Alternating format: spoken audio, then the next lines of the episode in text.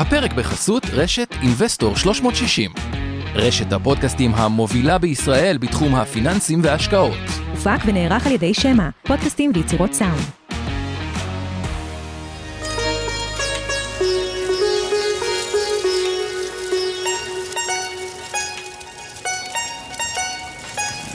שלום, ניהאו, כאן יובל ויינרב מלהבין את סין, הערוץ שלכם לכל מה שצריך לדעת על המעצמה שתעצב את המאה ה-21. בפרק היום אני מארח לשיחה את מיטל מרגוליס לין, שחיה בטיוואן כבר למעלה מעשור, ובאמצעות החברה שלה, טיוואנית, עוזרת לגשר בין חברות, מוסדות אקדמיים וגופים שונים מישראל, למקבילים שלהם ושותפים פוטנציאליים בטיוואן. מיטל אה, מכירה את התרבות הטיוואנית על בוריה, ולפחות אה, לי הייתה שיחה מרתקת. אני יודע שגם ליונתן גל היקר שאחראי על ההפקה פה באולפן, וקשקש איתנו על שלל נושאים טיוואנים עוד לפני ההקלטה, ואני מקווה שתהיה גם לכם. אז הנה הפרק עם מיטל, האזנה נעימה. אז ניהאו ושלום למיטל מרגוליס לין. ברוכה הבאה ללהבין את סין. שלום יובל, ניהאו. ניהאו. אה, מיטל, אז את מדברת איתנו עכשיו מטייפיי, נכון? נכון, אני מדברת מאזור ניו טייפיי, מההרים שסובבים את הבירה. אה, כן. שפה אני גרה כבר כמעט 12 שנה. וואו מדהים אז באמת אה, תספרי לנו אולי נתחיל ככה שתספרי לנו קצת על, על עצמך בכלל רקע וספציפית איך הגעת לטיוואן ו... ומשם okay, אוקיי, נמשיך גם למה את עושה היום. אז עד גיל 18 הסיפור שלי היה כמו כל ישראלי סטנדרטי, גדלתי בארץ, בחיפה, אה, סיימתי צבא, וכשהשתחררתי מהצבא אה, רציתי לנסוע, לטייל במזרח וללמוד, ועכשיו אני באתי למשפחה עם רקע אוקראיני מאוד אה, קשוח, שקודם כל לא לבזבז יותר מדי זמן, כמה שיותר מהר להתחיל ללמוד, okay. כן. ואבא שלי בא ואמר, אבא שלי בא מעולם ההייטק, אה, והוא אמר לי שהוא רוצה לעשות איתי הסכם, שהוא מוכן לשלם לי על הטיול להודו, בתמורה שאני חוזרת לארץ לסמסטר הקרוב ומתחילה ללמוד כמה שיותר מהר. ואמרתי לו אוקיי אבל אבא אין לי מושג מה אני רוצה ללמוד. אה, ואבא שלי אמר לי שבעולם ההייטק הישראלי יש דרישה הולכת וגוברת לאנשים שמבינים את סין שיודעים סינית, כאילו לא רק מבינים את השפה אלא מבינים את התרבות, הוא אמר שהם עובדים המון עם סין ובגלל שתרבות כל כך שונה, בגלל המרחק, השפה, פשוט מלא, לא, לא מצליחים להבין אחד את השני. אז אבא נכון. שלי בעצם רצה שאני אשתלב בעולם ההייטק הישראלי ובאמת אה, בגלל שיש לי זיקה כזאת להבנה של תרבויות ושפות אז החלטתי להקשיב לאבא ובאמת נרשמתי ללימודי מזרח אסיה בסוציולוגיה אנתרופולוגיה, זה היה בשנת 2008 איפה, אה, באיזה אוניברסיטה? בחיפה. בחיפה. באוניברסיטת חיפה. כן. כן.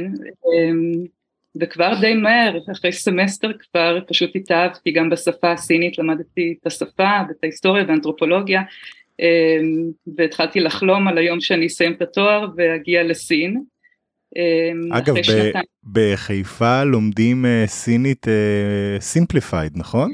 נכון? שזה נכון, טוויסט מעניין בעלילה כי כולם לומדים את יודעת תל אביב בירושלים את ה traditional ואז מגיעים לסין וצריכים ללמוד את ה simplified מחדש אה, ואצלך זה היה בדיוק הפוך. כן.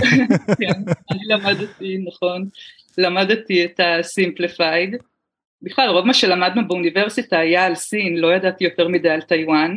כן. אה, בשנת 2010 נסעתי לסמסטר קיץ בשנגחאי, אה, ובשנת 2011 אה, אה, זכיתי לייצג את ישראל בתחרות נאומים בסין, כאשר פחות או יותר באותה תקופה הודיעו לי מטעם אה, ממשלת טיוואן שזכיתי במלגת לימודים בטיוואן. באותה תקופה כל שנה היו מקבלים ארבעה סטודנטים ישראלים אה, מלגת לימודים לשנה לימודי סינית.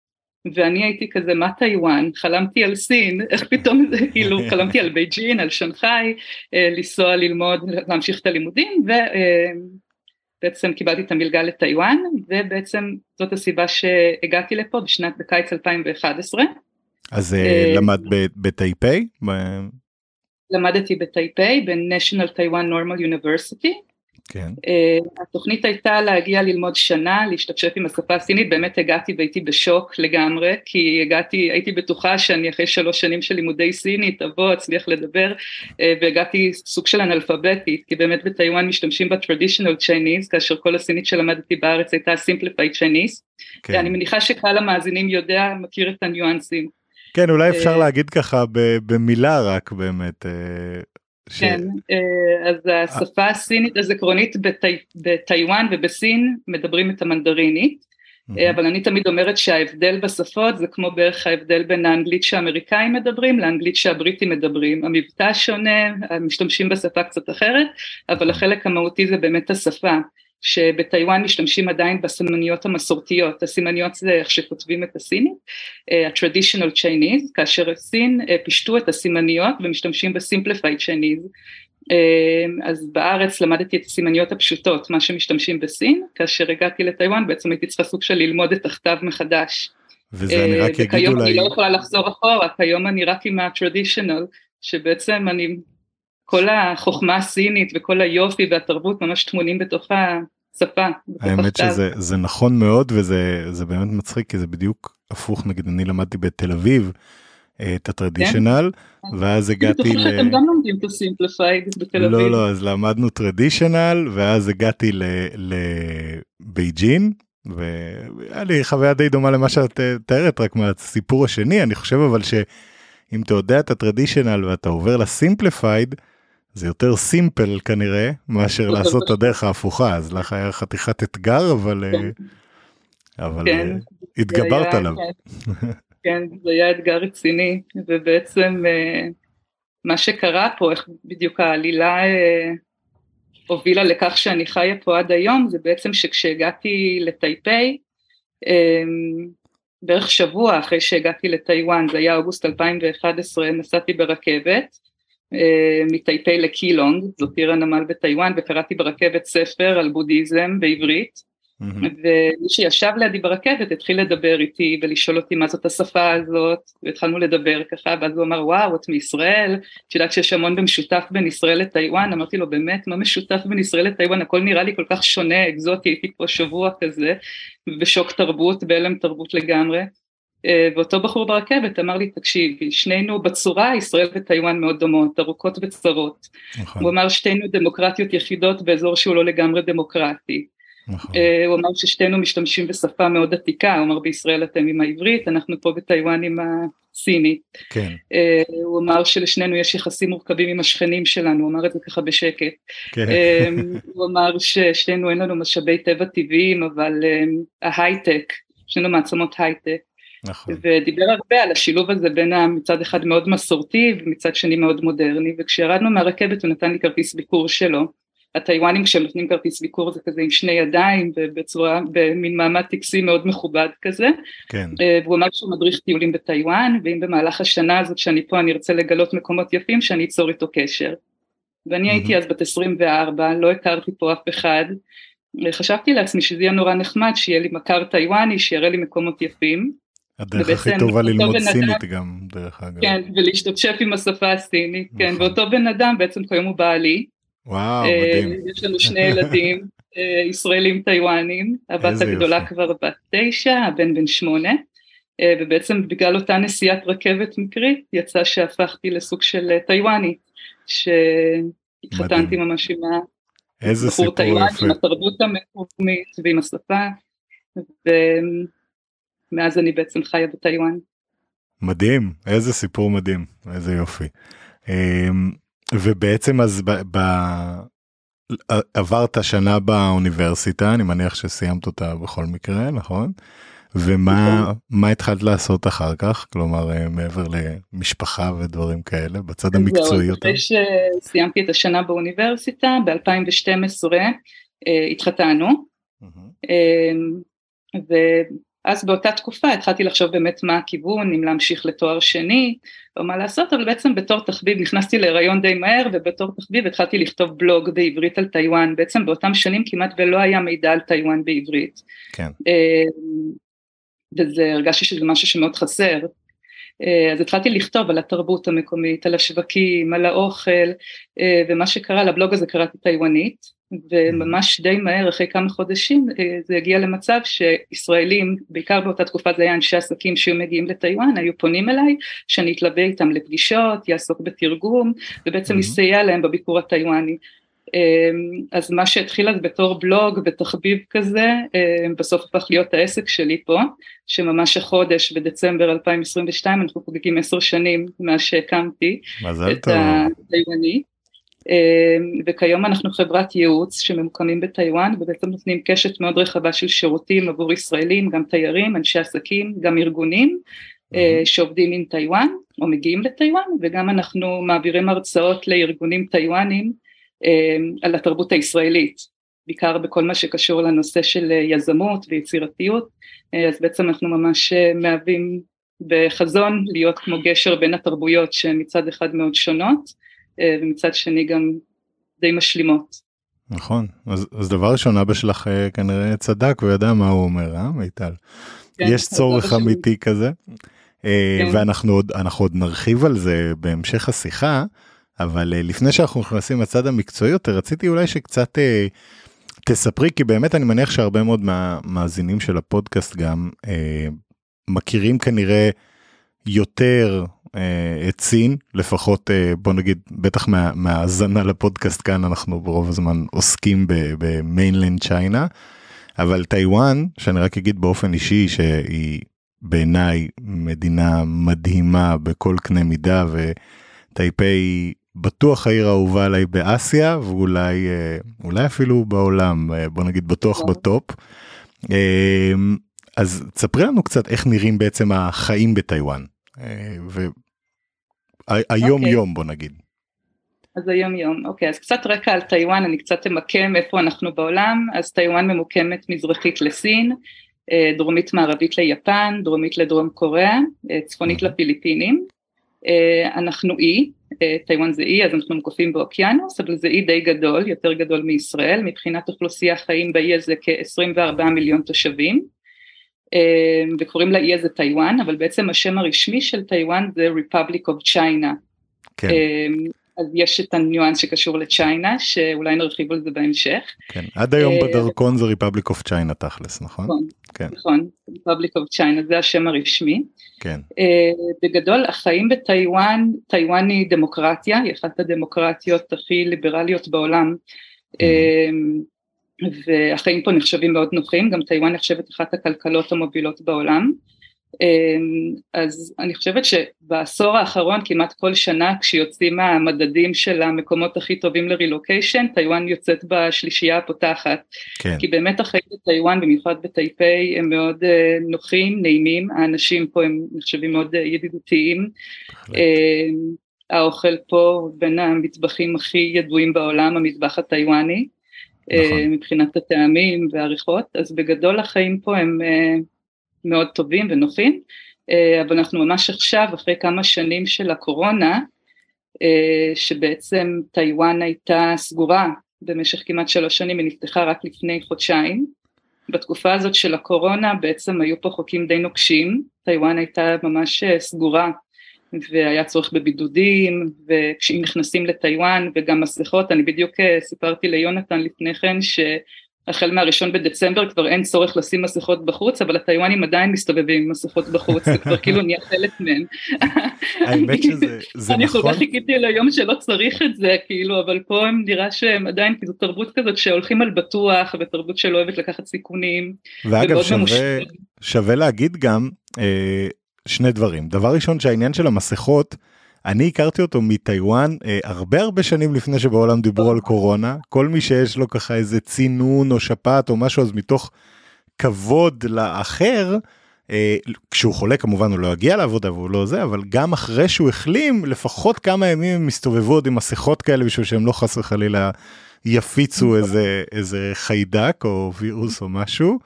אה, וגם שהזכרת את, את נושא הקורונה אז טיוואן באמת נקטה קו של מין כזה סוג של zero אה, COVID אפשר להגיד אה, בזמנו קצת דומה למה שיש בסין אבל טיוואן גם הייתה הראשונה בעולם שזיהתה שמשהו קורה בסין הרבה לפני לא לא הרבה לפני אבל לפני שסין עוד אה, הודיעה באופן רשמי בכלל שיש פה איזה משהו שנראה כמו סארס ומתנהג כמו סארס. ואחד הדברים שאני זוכר ש, שסיפרו לי חברים בטיוואן, זה שיש כבר בעצם מערכת כמעט מוכנה, כמובן שעשו לה עוד אה, התאמות וטיובים, אבל אה, יש מערכת מוכנה בעצם בגלל כל הלקחים שהיה במגפת הסארס, כלומר כבר הכל, יש איזה, היה איזה פרוטוקול, שלפו מהמגירה את כל הפרוטוקול של איך מתנהלים במצב הזה, ובאמת טיוואן, אני חושב באופן די גורף אפשר להגיד שהיא כנראה המדינה שהתמודדה הכי טוב עם, ה, עם הקורונה, אה, לפחות בוא נגיד בשנים הראשונות.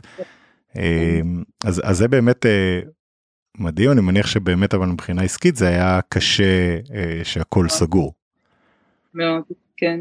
אז זהו, זה תמיד היה באמת הדיסוננס הזה שבאמת כלפי חוץ טיוואן אה, התמודדה בצורה ממש טובה עם הקורונה, באמת בשנה הראשונה כשכל העולם היה בסגרים ולימודי אונליין, אצלנו בטיוואן הכל התנהל כרגיל, הילדים הלכו לבתי ספר, כן. אנשים הלכו לעבודה, הכל היה בסדר, אבל לנו ברמה האישית המשפחתית זה מאוד אה, פגע בנו, כי בעצם גם גם העסק שלי וגם בעלי אנחנו עוסקים בתיירות במעברים של אנשים ממקום למקום. כן. אה, בעלי רוצים משלחות טיוואניות לישראל ולאירופה. אה, אה, אז זה, זה כאילו בן לילה פתאום ממש הקרקע נשמטה מתחת לרגליים שזה בעצם ב-2020 קרה. איך היה אגב היחס של המדינה כלומר מבחינת תמיכה בסוג של עסקים כזה שנפגע כל כך משמעותי? אז לא, לא תמכו הרבה.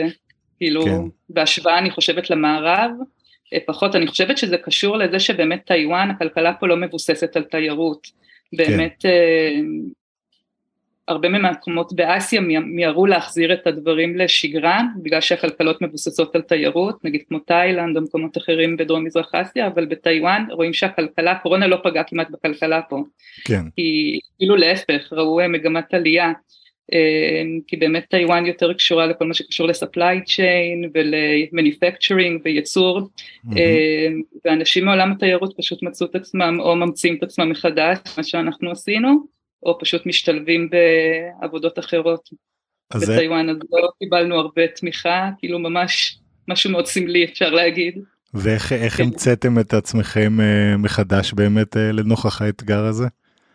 כן, לא אה, אז מה שקרה אצלי, אז בעצם אה, באותה תקופה, פחות או יותר באותה שנה, ב-2020, אה, אז השתלבתי בכל מיני תוכניות טיוואניות שבאים במגעים עסקיים עם ישראל, אז בעצם סייעתי להם בכל מה שקשור לייעוץ וכל מה שקשור לתרבות הישראלית ואז מצאתי את עצמי באמת מעבירה הרבה הרצאות פה בטיוואן על התרבות הישראלית, על התרבות העסקית הישראלית, על יזמות, על על יצירתיות גם בארגונים טיוואנים, גם במשרדים ממשלתיים וגם באוניברסיטאות טיוואניות. אז בעצם אה, אני ממש באותם שנים הוצאתי המון. אמ, גם התחלתי לעבוד עם גופים ישראלים אה, שבאמת האתגר הזה שנוצר שלא יוכלו להגיע לפה פיזית יצר באיזושהי דרך גם הזדמנות כי התרבות העסקית הטיוואנית שמה דגש מאוד גדול על מפגשים פנים אל פנים נכון. ובעצם גופים בארץ שלא יכלו להגיע פיזית לטיוואן פתאום נוצר להם מין צורך כזה במישהו פרו מקומי שינהל עבורם את מה שהם צריכים אז אה, באותם, באותה תקופה התחלתי לעבוד נגיד עם הטכניון mm-hmm. לייצג אותם בטיוואן במטרה למצוא סטודנטים טיוואנים להביא אותם ללימודים בטכניון אה, וגם אה, גופים נוספים בארץ שבעצם רצו לקדם נושאים עסקיים מול גורמים טיוואנים וראו שמאוד קשה לעשות את זה במרחק ובפגישות זום זה כמעט ולא אפשרי. הטיוואנים חייבים את. המפגשים, את הארוחות המשותפות, את המפגש פנים אל פנים, אה, אז זה באמת אני, ובעלי הוא בעצם חזר לעבוד בחברה שהוא עבד בה לפני שהוא בכלל הפך להיות מדריך טיולים, אה, זה יצרן טיוואני, שיצרן טיוואני מאוד ידוע בתחום של אה, מכשור, בעצם הם מייצרים מפעל טיוואני, אז כן. הוא עושה להם ביזנס uh, דבלופמנט uh, בכל מה שקשור לשוק המערבי, הוא עדיין בעצם ממשיך איתם, ובמקביל עכשיו גם uh, התיירות חוזרת, אז ממש עוד כמה ימים מוצאים משלחת טיוואנית לאירופה אחרי כמעט שלוש שנים. איזה כיף, כן זה כן. כיף גדול לחזור לשגרה. כן, וב... זה, כן. אגב זה נושא את יודעת שהוא גם מעניין כי אחד הדברים שראיתי נתונים. שכאילו טיוואן באמת מודדה אני חושב הכי טוב עם הקורונה מכל המדינות בעולם. אבל ברגע. שהסירו את המגבלות עם האומיקרון וכמובן יש המון רבדים ופנים לסיפור הזה כן אה, אז סין כאילו נורא התעקשה, סין היבשתית, היא נורא התעקשה להמשיך עם הזירו קוביד מול כנראה וריאנט שאי אפשר לעבוד מולו ככה. טיוואן הבינה מאוד מוקדם שאין מה לעשות וכבר זה מצב שחייבים uh, להסיר את המגבלות גם אם היא לא נפתחה עדיין לזרים לגמרי. Uh, אבל הקורונה פתאום התחילה להיות מורגשת נכון כלומר בחצי שנה האחרונה ראיתי שהיה זינוק uh, בלתי נמנע שכנראה עכשיו גם. אנחנו, כל המשפחה שלנו באוגוסט כולנו היינו עם קורונה פה. כן. כן. עבר בסדר אבל אצלכם?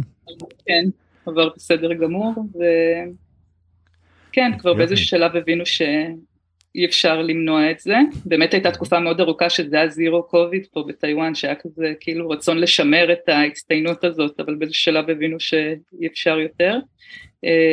וגם פחות או יותר בקיץ הבנו שהסיכויים שטיוואן תפתח את הגבולות שלה זה יקרה די בקרוב כי היו פה בחירות לאחרונה, בחירות לראשות העיר. כן. כל הטיוואנים כבר אמרו שבוודאות לפני הבחירות טיוואן תפתח את הגבולות כאילו כחלק כן. מ... כן. מהניסיון להראות שחוזרים כבר לשגרה כן, מלאה. כן. כן. כן פוליטיקה זה עדיין פוליטיקה בכל מקום בעולם זה לא יעזור כלום.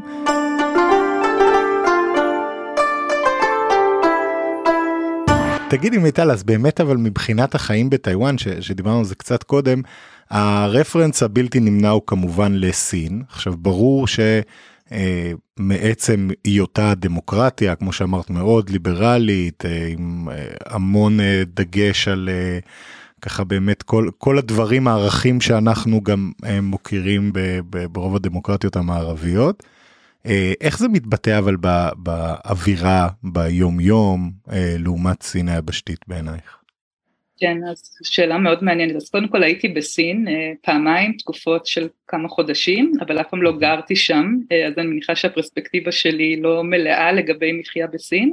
כן. אה, אבל בגדול אני תמיד אומרת שמי שמתעניין בתרבות הסינית, במסורת הסינית, בפילוסופיה הסינית, בשפה הסינית, בטיוואן יכול לחוות את זה יותר מאשר בסין, כי טיוואן למעשה מעולם לא עברה מהפכת תרבות, מהפכה קומוניסטית, בעצם הדברים של סין של פעם עדיין חיים ונושמים פה ביומיום. כן. אמ, אז המסורת זה חלק מאוד אה, נוכח פה בחיים. אמ, בנוסף אני חושבת שעצם העובדה שטיוואן היא קטנה, היא קטנה משמעותית מסין, סין זה משהו ענק בהשוואה לטיוואן, כן. אמ, אז זה בעצם אומר שאפשר לעבור על אורכה ורחבה של טיוואן די כאילו בקלות.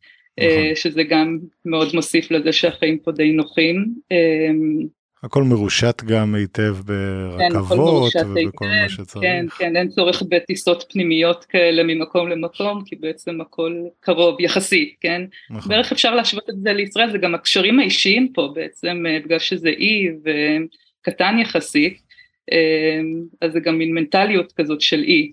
נכון. אמ, אז כן, אז זה משהו גם שקשור לזה.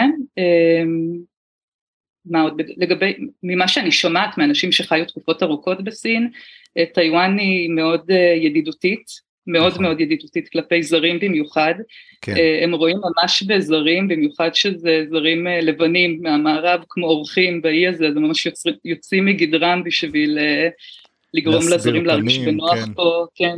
נכון. כן, אה, אז זה גם משהו שהוא מאוד מוסיף לחוויה של זרים, בעיקר מערבים, כן? אני חושבת שמישהו לבן מהמערב מרגיש את זה הרבה יותר מאשר מישהו מדרום מזרח אסיה זר שחי פה, כן? כן. אה, כן. אז זה גם משהו.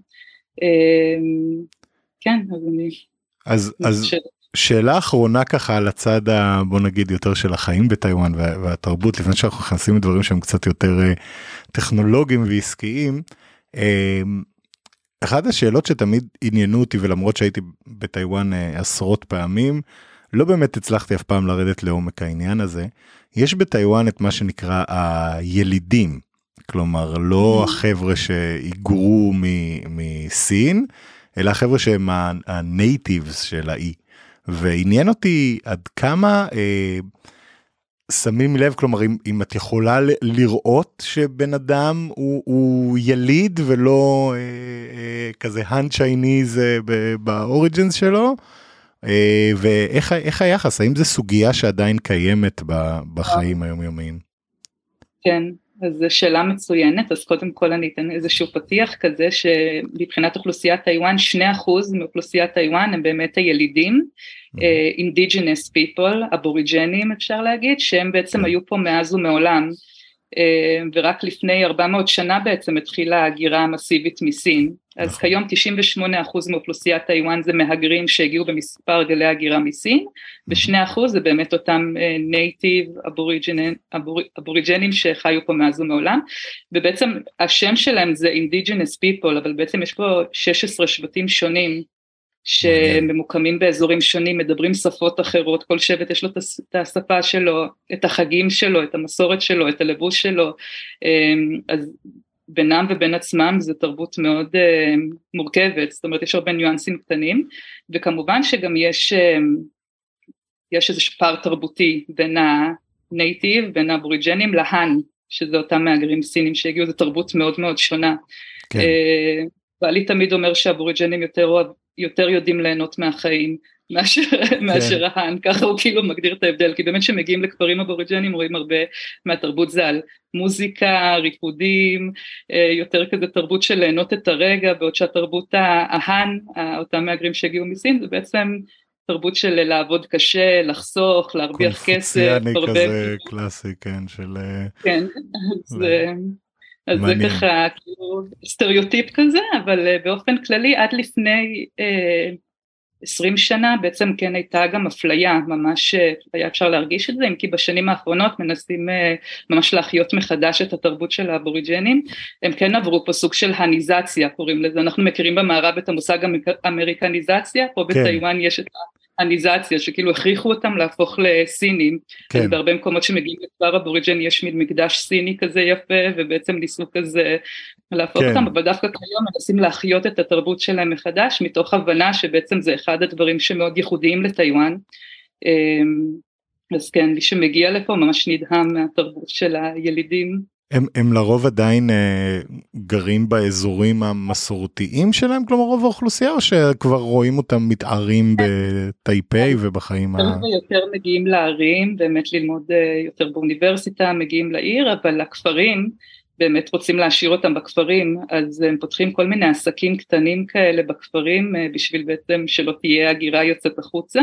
כן. אה, ובכל אזור זה ממש אה, שבט אחר, נגיד באזור של מזרח טיוואן זה שבט עמי, זה השבט הגדול mm-hmm. ביותר. באזור של טייפיי, מרחק של 40 דקות נסיעה מטייפיי, יש עיירה של שבט עטייל, עיירת כן. וולאי. מבחינת השאלה שלך אם אפשר לראות הבדל, אז בדרך כלל תיירים שבאים לא רואים הבדל, אבל הטיוואנים עצמם בינם ובין עצמם כן רואים את ההבדל. כן. אני חושבת שזה כמו שבארץ, שאנחנו ישראלים יודעים להבחין מי אשכנזי, מי ספרדי, מי עולה חדש, מי עולה ותיק, כן. יש לנו את הניואנסים שלנו להבין את זה, אבל מי שיגיע מבחוץ לא בהכרח יצליח לראות את זה. נכון, אז זה אותו דבר גם פה בטיוואן, הם גם בינם ובין עצמם יודעים להבחין מי הם מהמהגרים שהיגרו לטיוואן לפני 400 שנה, בתקופת שושלת צ'ינג, ומי הם אלה שהיגרו בתקופה של ג'אן קיישק, שזה היה ב... בשנות החמישים, כן. מדהים, מדהים, איזה יופי. זה כן, הניואנסים האלה שרק כשאתה באמת חי את זה ביום יום מספיק זמן, אז אתה כבר מתחיל להבין אותם. אמ, מעולה, אז זה תודה רבה על זה מיטל. ובואי נדבר ככה באמת קצת יותר על, ה, על הכלכלה הטיוואנית ועל ה, ה, בוא נגיד הסביבה העסקית במדינה. אה, אז תתחילי אולי ככה מלהסביר לנו מה מה בעצם אנחנו יודעים באמת טיוואן אה, הייטק. אני חושב שכמעט כולם מכירים את אה, TSMC יצרנית השבבים הכי מתקדמת הכי גדולה בעולם. אבל מה בסוף המגזרים העסקיים המרכזיים של טיוואן? כלומר איפה איפה הדגש מבחינת הטיוואנים גם על, על, על הכוח והייחודיות שלהם. אוקיי, okay. אז השאלה הזאת, אה, גם צריך ללכת קצת אחורה בזמן, mm-hmm. בעצם אם היינו מגיעים לטיוואן בשנות ה-60-70, טיוואן הייתה מדינת עולם שלישי, היא לא mm-hmm. הייתה כלכלה כזאת אה, מפותחת, אבל מה שקרה פה בשנות ה-80-90, ממש בתקופה די מהר, הייתה תקופה שטיוואן הפכה להיות ה-manufacturing hub של העולם. הקימו פה הרבה מפעלים ובעצם אלה היו השנים שבכל העולם פתאום התווית made in Taiwan, כמעט כל דבר בעולם המערבי, כל צעצוע או כוסות במטבח או פלסטיק או דברים כאלה, כמעט הכל היה מיוצר בטיוואן. Mm-hmm. בתקופה הזאת של ה-20 שנה, קוראים לתקופה הזאת טיוואניז מיריקל, הנס הטיוואני, כן. כאילו בן לילה ממדינת עולם שלישי הפכה להיות מדינת עולם ראשון, ובאותם שנים דיברו על ארבעת הכלכלות המובילות באסיה, קראו להם The Four Tigers או Four Dragon, טיוואן הייתה number 1, זה היה טיוואן, דרום קוריאה, סינגפור והונג קונג. כן. אז זה אנחנו מדברים על לפני 40 שנה בערך, אבל אפשר להגיד שעד היום זה בעצם העוצמה הטיוואנית, התעשייה, ה manufacturing, הייצור, בעצם רוב הכלכלה מבוססת על זה, אז בעצם הרבה מוצרים בעולם שמשתמשים בהם, אם חוזרים אחורה ל supply chain שלהם, סיכויים מאוד סבירים שמשהו ברכיב שלהם, או כל המוצר, או משהו היה בעצם מיוצר באי הזה. בדגש על אלקטרוניקה ועל, ועל טכנולוגיה מתקדמת היום, נכון? כלומר זה החוזקה המרכזית. החוזקה המרכזית של טיוואן, כן, טכנולוגיה מתקדמת, שבאמת דרוש שם משהו מורכב ובאיכות גבוהה. נכון, אז מי, כן. סתם אני, אני אגיד כאילו מה, מהניסיון שלי, שבאמת דבר ראשון, אני לא יודע בדיוק היום, אבל לפחות לפני עשור, נדמה לי שמעל 80% מהמחשבים, גם אם לא יוצרו, כלומר בייצור המוני בטיוואן, אז כל הבנייה שלהם, התכנון שלהם, כל הדברים האלה קרו בטיוואן, יש כמה חברות מאוד מאוד גדולות שעובדות עם כל יצרני המחשבים הגדולים בעולם, וגם באמת ברכיבים, בהמון רכיבים שאנחנו לפעמים אולי אפילו לא יודעים שהם נמצאים בפנים, אבל הזכרנו את TSMC, שזה באמת יצרנית השבבים הכי מתקדמת וגדולה בעולם, אבל גם חברות שמתמסקות בכרטיסים גרפיים או בלוחות אם למחשבים או רכיבים שונים אלקטרוניים מהדברים הכי פשוטים ועד הדברים הכי מורכבים ומתוחכמים באמת בטיוואן. וזה באמת מעניין את יודעת שאת אומרת את זה מיטל הרי היה איזה תקופה שבאמת שטיוואן עשתה את הקפיצה הלאה. שהתחילה להעביר, עדיין היו הרבה מאוד חברות אה, טיוואניות שייצרו צעצועים ובגדים וכל מיני דברים כאלה, אבל הם העבירו את הייצור בעצם לסין, ל mainland China, ששם כוח העבודה עוד היה זול וסין חיפשה רק משהו כאילו שיכולה לייצר והיה שיתוף פעולה מאוד הדוק בקטע הזה. וטיוואן התחילה בפנים לעשות בעצם את כל הייצור המתקדם. כאילו עשתה איזה קפיצת מדרגה שזה תהליך מאוד דומה אגב למה שסין היבשתית בעצמה מנסה לעשות היום. וזה מעניין זה כאילו בדיליי של כמה עשורים אבל זה זה מצב די דומה. מה, מה מעבר ל, למוצרי טכנולוגיה וייצור מתקדם שזה באמת הפורטה אבל איזה עוד אה, מגזרים הם חזקים במיוחד בטיוואן? אז המגזר נוסף שחזק בטיוואן זה החקלאות אבל זה mm-hmm. משהו שהוא פחות מכירים אולי בארץ אבל uh, בטיוואן מבחינת האקלים באי הזה אה, אנחנו נמצאים באקלים שהוא סבטרופי וטרופי, חוג הסרטן של כדור הארץ עובר ממש במרכז טיוואן ומחלק אותה לשני אזורי אקלים, מה שזה אומר מבחינתנו זה שיש פה הרבה גשם. כן. הרבה שמש, והרים מאוד גבוהים וזה נחשב מקום מאוד פורה אה, לחקלאות. אז נגיד הפירות הטיוואנים יש להם שם מאוד טוב פה באסיה. אה, יוצאים אותם ליפן לסין להרבה מקומות פה במזרח. התה הטיוואני גם נחשב אה, תה מושלם. אה, בוטיקי כזה מההרים הגבוהים. אז בעצם כל מה שקשור לחקלאות האורז הטיוואני גם נחשב אה, יש לו שם מאוד טוב פה בגזרה האסייתית כן. אני חושבת שבארץ פחות uh, מכירים, אבל פה ב... באסיה זה... באסיה כן, אז uh, חלק מאוד גדול מבוסס על החקלאות. Uh, כן, אז חקלאות, טכנולוגיה, תיירות אמרנו שזה חלק פחות מרכזי בכלכלה פה, כן. אבל יותר ויותר, טיוואן ממש נכנסת לתודעה של איזה דברים מדהימים יכולים, כאילו איזה דברים מדהימים יש פה ושהיא נהייתה יותר ויותר אטרקטיבית לתיירים מהעולם. אני, uh, אני יכול ש... להמליץ בחום רב לכל מי ששומע את זה, טיוואן זה אחד, אמנם אין טיסות ישירות עדיין לפחות, אבל כל כך שווה להגיע לשם, זה מקום מדהים לטייל בו. שלצד כל הדברים שמיטל הזכירה עם ה... כמה אנשים מסבירי פנים והכל זה פשוט מדינה יפהפייה אגב השם שלה בעבר היה פורמוזה, האי היפה, ולא סתם. היפה. כן. זה, כן, באמת הראשונים שגילו את טיוואן זה הפורטוגזים.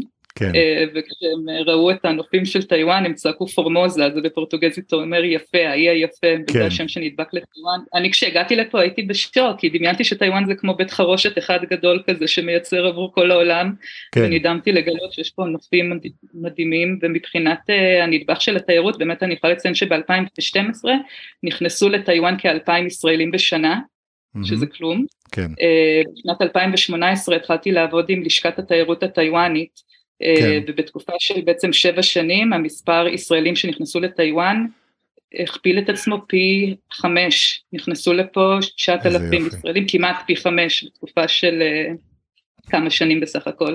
אז אם בהתחלה, בתחילת דרכי, בעיקר היו מגיעים לפה אנשי עסקים וכאלה שעובדים בתעשיית הסמי קונדקטור וכאלה שמגיעים למגעים עסקיים, זה ממש בעשור האחרון ראינו שיותר ויותר אנשים מגיעים נטו עבור צורכי תיירות נכון. וכן לגלות תרבות שהיא מדהימה ומיוחדת. מסכים במאה אחוז, זה גם מדינה, אני חושב שבניגוד להרבה יעדים במזרח, מצד אחד היא גם מאוד מתאימה למי שרוצה ככה לעשות את הטיול אחרי צבא סולו כזה או עם חברים, וגם היא מאוד מסבירה פנים ונוחה לטיול אה, משפחות, שזה לא דבר שהוא תמיד אפשר להגיד על כל יעד במזרח, בוא נגיד, אבל טיוואן בהחלט כזאת.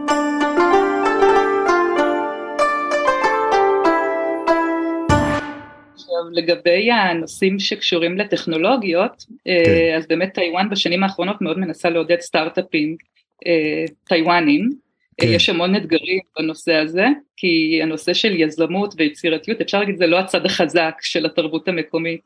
כן. אה, דיברנו, הרבה פעמים זה אפילו בא בקונפליקט עם מה שהטיוואנים טובים בו, באמת של כל מה שקשור לסקייל אפ ומניופקצ'ר, זה דורש אסטרטגיה לטווח הרחוק ויכול, בהיררכיה כן, אה, ומשמעת ודברים שקשורים לסטארט-אפים זה קצת הפוך, בעצם אה, חוצפה ויכולת לחשוב מחוץ לקופסה ודווקא לשבור את דינמיות החוקים. כזאת ושינויים, כן, נכון. כן, אה, אבל אני רואה יותר ויותר אה, גופים פה וממשלת טיוואן מאוד מאוד מנסה לעודד אה, סטארט-אפים מקומיים ובאמת הרבה מקומות מזמינים אותי לדבר על התרבות הישראלית מתוך האספקט הזה, על החינוך בישראל ואיך בעצם ישראל הפכה להיות למעצמת סטארט-אפ, בעצם שזה לדעתי מאיך שאני רואה את זה זה הרבה קשור לתרבות, כמעט הכל בהחלט. קשור לתרבות ו... כן. נכון מאוד. אז, אז איך באמת, אה, איך מבחינת הממשלה, אה, מה, מה עושים בשביל אה, לקדם את זה? כלומר, בפרקטיקה בסוף יש אה, איזשהם תוכניות, יש דברים שאמורים לעודד את, ה, את העסקים הקטנים, את הסטארט-אפים הצעירים? אז קודם כל יש תקציבים ממשלתיים שנותנים עבור מי שיש לו רעיון מאוד מעניין, בעצם תקציבים ממשלתיים שנותנים עבור סטארט-אפים, uh, אבל זה הרבה פחות מפותח מאשר בארץ, הרבה גופים טיוואנים פה מנסים ממש ללמוד את המודל הישראלי של איך זה עובד, כי רואים שהם לא מצליחים uh, להרים את זה בצורה שהיו רוצים, אני גם חושבת שב... בעומק של התרבות, אנשים עדיין מעדיפים חיים שהם, הם קוראים לזה בסינית 穩定, כאילו יציב וקבוע, וכאילו מה שקורה שבדרך כלל באמת הטאלנטים הטיוואנים, אלה שיוצאים מהאוניברסיטאות הטובות, המהנדסים, פשוט חוטפים אותם ל-TSMC או לחברות הגדולות בטיוואן, כן. ואז הם מוצאים את עצמם בעצם עובדים בחברות גדולות וחיים חיים שהם 穩定 ופחות מוצאים פה סטארט-אפים, זאת אומרת זה קיים, אפילו בארץ הגיע סטארט-אפ טיוואני ממש בחודשים האחרונים, גוגורו, אני לא יודעת אם יצא לכם לשמוע, זה מקום של אופנועים, אופנועים חשמליים. אה וואלה, מגניב. אז אני קראתי, כן, שממש בתל אביב כבר יש מקום שזה אופנועים שעובדים על בטריות, כן. ואז מתאים אותם, אז זה סטארט-אפ, זה made in Taiwan הסטארט-אפ, וזה ממש, אבל זה מקרה יוצא מן הכלל שאינו מעיד על הכלל, לא שומעים הרבה על סטארט-אפים טיוואנים שפורצים ככה לזירה הבינלאומית. ואגב גם זה את יודעת זה, זה אומנם סטארט-אפ אבל זה בסוף סטארט-אפ שאתה צריך לבנות כלי רכב ולייצר אותו בייצור המוני כן. כאילו זה לא הסטארט-אפ הקלאסי הישראלי שאנחנו חושבים עליו כאן. תוכנה.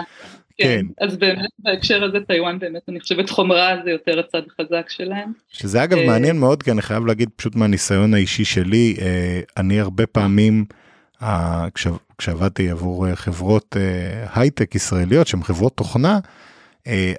אני דחפתי לבנות את המרכז, את המרכז פיתוח ותמיכה באסיה, בטיוואן ולא בסין או בקוריאה או ביפן שזה אגב שווקים יותר גדולים אבל אה, אני חושב שיש המון המון כישרון טכנולוגי גם ספציפית בתחום התוכנה בטיוואן כי צריך לזכור גם בסוף בכל היצור חומרה הזה אה, התוכנה היא עדיין חלק מאוד מאוד משמעותי ויש מהנדסים טיוואנים שעושים את התוכנה הזאתי. כן. אה, אבל זה כנראה באמת עניין של, אה, של גישה ותפיסה וכמו שאמרת וונדינגה זה הרעיון הזה של לבנות משהו יציב מוחשי שאתה יכול להבין בדיוק לאן הוא צפוי ללכת ואיך זה אמור לגדול וכל הדברים האלה.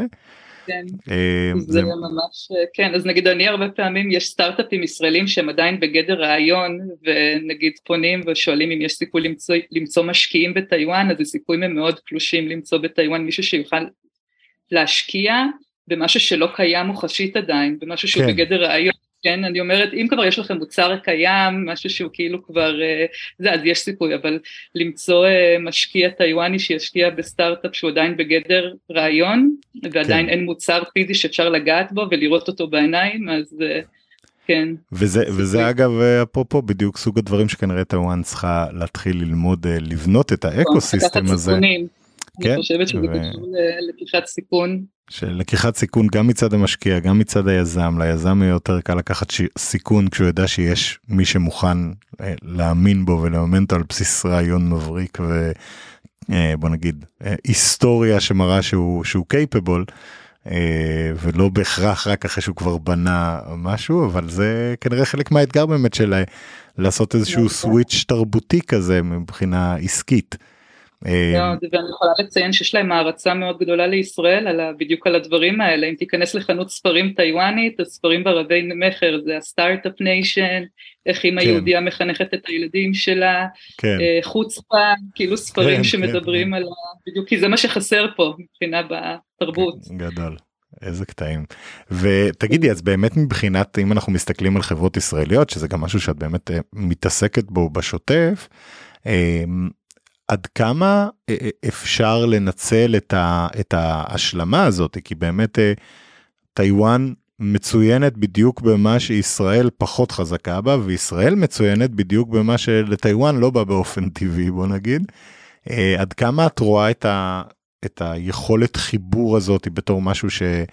שחברות ישראליות ובעיקר בוא נגיד סטארט-אפים צעירים כי אני חושב שכל חברה גדולה כבר כנראה יש לה את היוואן על הרדאר בצורה כזאת או אחרת. אבל עד כמה לחברות ישראליות צעירות זה עושה שכל להסתכל על טיוואן בתור אה, מקום לשיתופי פעולה, להשקעות, ללקוחות? אוקיי, okay, אז אני חושבת שבמובן הזה בעצם איפה שאני רואה את הכי הרבה סיכויי הצלחה, המודל אה, העסקי זה בעצם שהרעיון מגיע מישראל. Mm-hmm. הייצור, זאת אומרת ממש להיכנס לעובי הקורה ולייצר אה, את המוצר באיכות מאוד גבוהה זה קורה בטיוואן, אבל שהשוק עצמו שאליו זה יוצא זה לשוק אה, המערבי.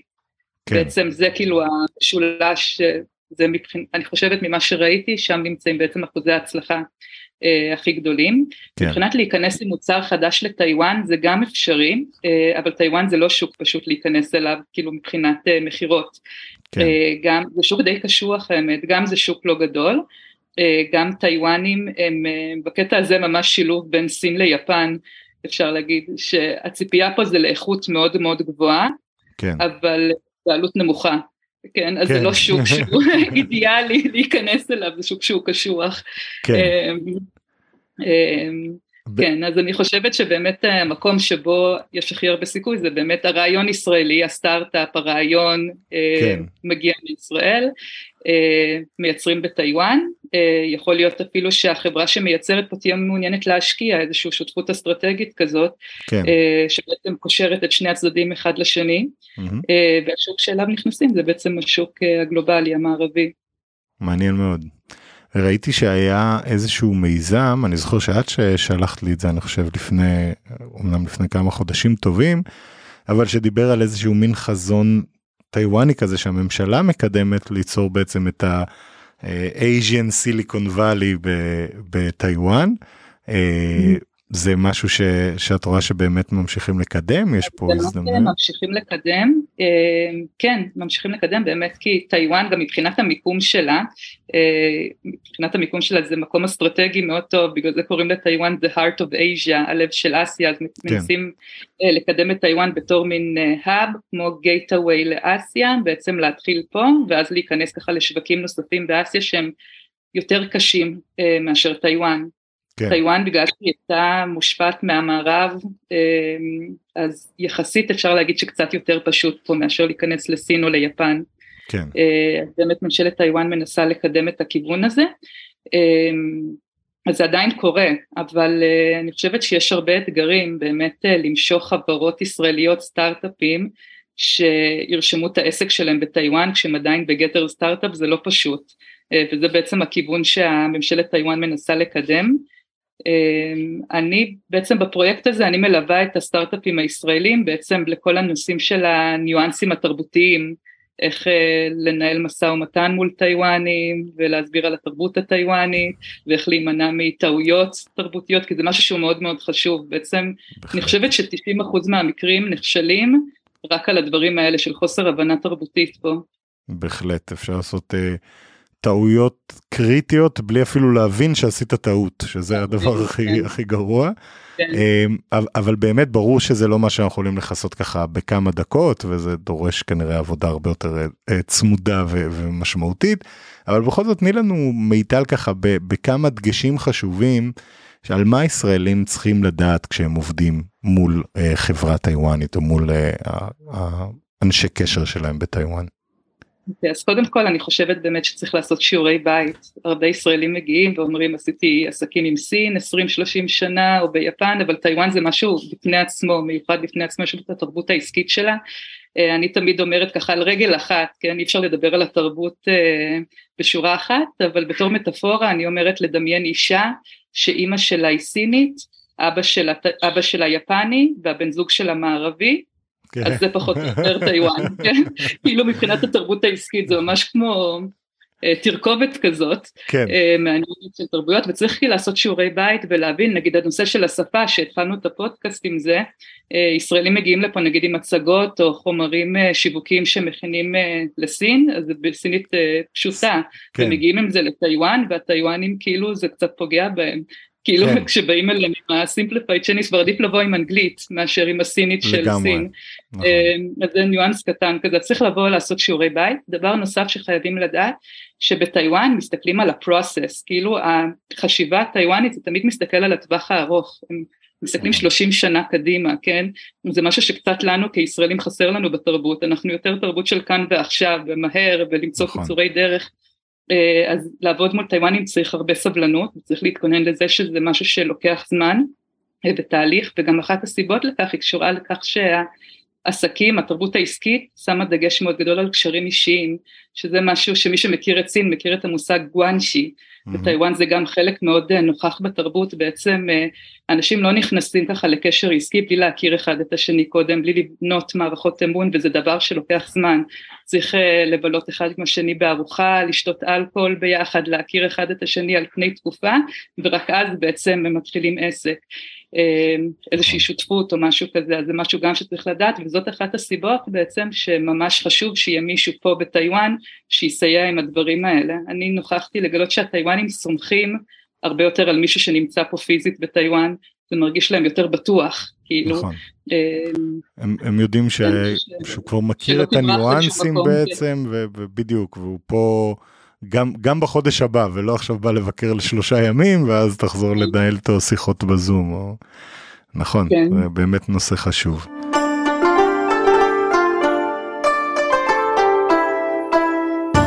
ואולי ככה לפני סיום אה, צריך אה, בכל זאת ככה קצת בוא נגיד אי אפשר להתעלם מה, מהפיל שבחדר יש את כל הנושא של היחסי סין טיוואן שאני מנסה הרבה פעמים להבהיר ש...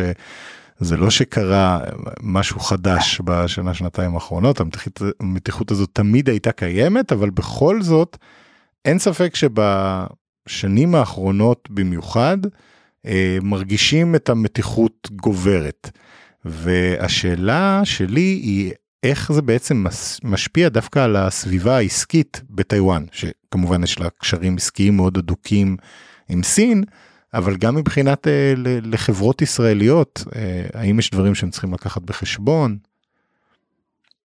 אוקיי, okay, אמ, אז כן, אז בגדול באמת יש את היחסים שהם מאוד מורכבים, זה יחסים שהם סוג של מבעבעים, אה, אבל זה לא משהו חדש פה בטיוואן, זה למעשה החל מ-1949, בעצם כשטיוואן קרא את הנתק הזה בין טיוואן שהיא Republic of China וצ'יינה שזה People's Republic of China, מאז ועד היום יש לנו פה שתי ישויות כאלה, שיחסים הם מאוד מורכבים, אבל זה לא יחסי מלחמה כמו שנגיד לישראל יש עם השכנים, בעצם סינים מגיעים לטיוואן, טיוואנים נוסעים לעבוד בסין, פותחים מפעלים, הקשרים העסקיים הם מאוד הדוקים, מאוד, אז כן. מבחינה הזאת אפשר להגיד שסין תלויה בטיוואן וטיוואן גם תלויה בסין, זה, אז.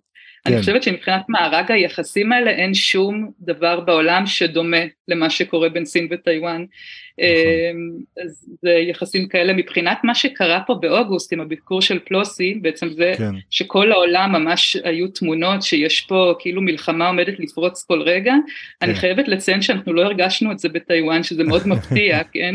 אני, אני, אני קצת באופן אישי בתור ישראלית שחיה פה, אותי זה קצת הדאיג לראות את הפער הזה שיש בין איך שהמצב מוצג בעולם, לבין זה שאני מסתובבת ברחובות טייפה והטיוואנים עדיין החדשות פה מראות על איפה נפתחה מסעדה טעימה, איזה דוכן אוכל, כאילו, כאילו ממש נכון. אדישות מוחלטת, אדישות מוחלטת למה שכאילו נראה שעוד רגע פורצת מלחמה. אמ, נכון אגב אני רק אגיד בהקשר הזה נקודה מעניינת שחבר טיוואני אמר לי וממש ככה הפילה לי איזה אסימון.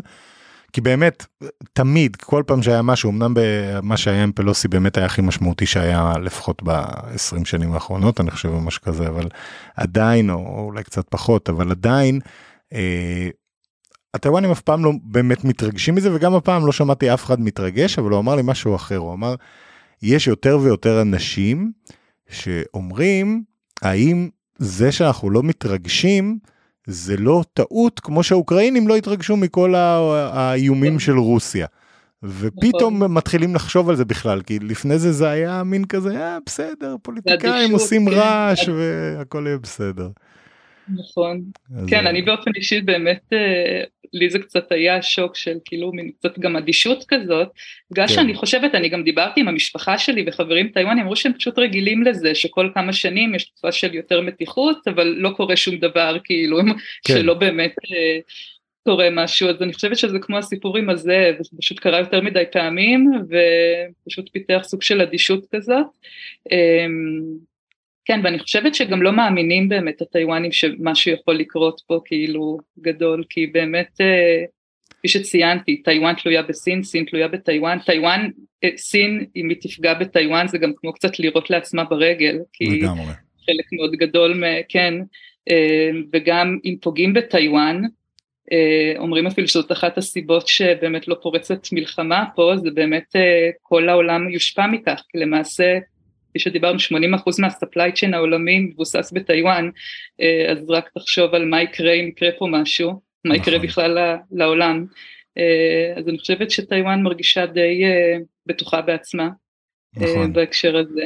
אגב היה גם את כל האלה שיצא לי לנהל את הדיון הזה כמה וכמה פעמים שאמרו לי שסין תכבוש את טיוואן בשביל המפעלים של TSMC. אבל זה לא באמת עובד ככה כאילו אם אה, אם יכבשו את אה, טיוואן בשביל המפעלים של TSMC הם יכולים לגלות שהם עשו בסוף יותר נזק מתועלת אה, אולי אולי זה יהיה מין כזה תמות נפשי עם פלישתים זה זה הדבר היחיד שיכול להיווצר מזה באמת. נכון. מעולה. מיטל היה מרתק אני חושב שאנחנו ככה ממש כבר לקראת סיום מבחינת הזמן. אז אה, דבר ראשון אני רוצה להגיד לך אה, המון תודה אה, אני למדתי בעצמי ואני בטוח שהיה מעניין גם להרבה מהמאזינים שלנו. תשאירי לי באמת אנחנו נשאיר את זה בהערות של הפרק אבל תגידי ככה מי שרוצה ליצור איתך קשר או שזה רלוונטי לאחד מה, מה, מהשירותים וה, והעזרה שדיברנו שאת מספקת לחברות ישראליות כאן מה הדרך הכי טובה. אז קודם כל אני רוצה גם להודות לך יובל שהזמנת אותי להתראיין ואני ממש מקווה שיצא לנו להתראות פנים אל פנים בטייפיי. בקרוב מאוד בקרוב. אני מקווה, כן. ולגבי יצירת קשר אז יש אתר www.taiwanit, t-a-i-w-a-n-i-t.net, mm-hmm. יש שם המון המון המון מידע בעברית על טיוואן, גם על תרבות, עסקים, טיפים שימושיים, וגם שם אפשר ליצור איתנו קשר, יש לנו גם עמוד פייסבוק, פשוט אפשר לכתוב טיוואנית באנגלית, mm-hmm. וגם עמוד לינקדאין, שאפשר למצוא אותי עם השם שלי באנגלית, מיטל מרגוליס לין, mm-hmm. זה כל הפלטפורמות בעצם שאפשר ליצור איתנו קשר. מצוין, ודבר אחרון לסיום, מיטל, אני יודע שלא אמרתי לך את זה מראש, אז אני מבין לגמרי אם זה טריקי, אבל אה, יש לך אולי איזה המלצה שהיית רוצה לשתף עם המאזינים על... אה, לא חייב להיות קשור בהכרח לטיוואן או לסין או למשהו, אבל בהחלט יכול להיות ויכול להיות גם כל דבר אחר. אז רגע, המלצה לגבי מה, מקום שווה בטיוואן לבקר בו? כל או... מה שתרצי. מספר, סרט, מקום שווה לבש... לבקר בו, הסניף הכי טוב של Din Tai Fung, מה שאת אה, צריכה. שזה... וואו, יש לי, יש לי יותר מדי אינפורמציה, רגע. אני... טוב, אז אולי באמת אני, העצה שאני אתן זה באמת אה, ספר. אוקיי? ואני כן. אחבר את זה גם לתחילת השיחה שלנו, זה אותו ספר שקראתי ברכבת mm-hmm. uh, כשנסעתי בטיוואן, אה, זה ספר של ג'ק קורנפילד, קוראים לזה הלב הנבון, על העקרונות האוניברסליים של הפילוסופיה הבודהיסטית. אה, זה הספר. מקסים. אה, אז זה ככה מתקשר לתחילת השיחה שלנו גם. אחלה closure. מיטל, המון תודה, היה תענוג. תודה לך, יובל. תודה רבה שהגעתם עד כאן. אם נהניתם, נשמח אם תדרגו את הפודקאסט בפלטפורמה שבו אתם שומעים אותו, ותשתפו אותו עם חברות או חברים שנראה לכם שימצאו אותו מעניין. אתם מוזמנים להצטרף לקבוצת הפייסבוק או לערוץ הטלגרם של להבין את סין, או לעקוב אחריי בטוויטר ביובל, y-u-v-a-l, קו תחתון, ויינרב, שזה W-E-I-N-R-E-B, כדי לקבל עדכונים שוטפים על מדינת המרכז. ואם אתם רוצים להאזין לפודקאסטים נוספים בנושאי פיננסים והשקעות, אני מזמין אתכם להאזין לפודקאסטים של רשת אינבסטור 360. אני יובל ויינרב, תודה רבה למיטל שהתארחה אצלנו היום, תודה לשם הפודקאסטים ויצירות סאונד על ההפקה, ובמיוחד ליונתן גל כאן באולפן, ותודה רבה לכם על ההאזנה. עד הפעם הבאה, 再见.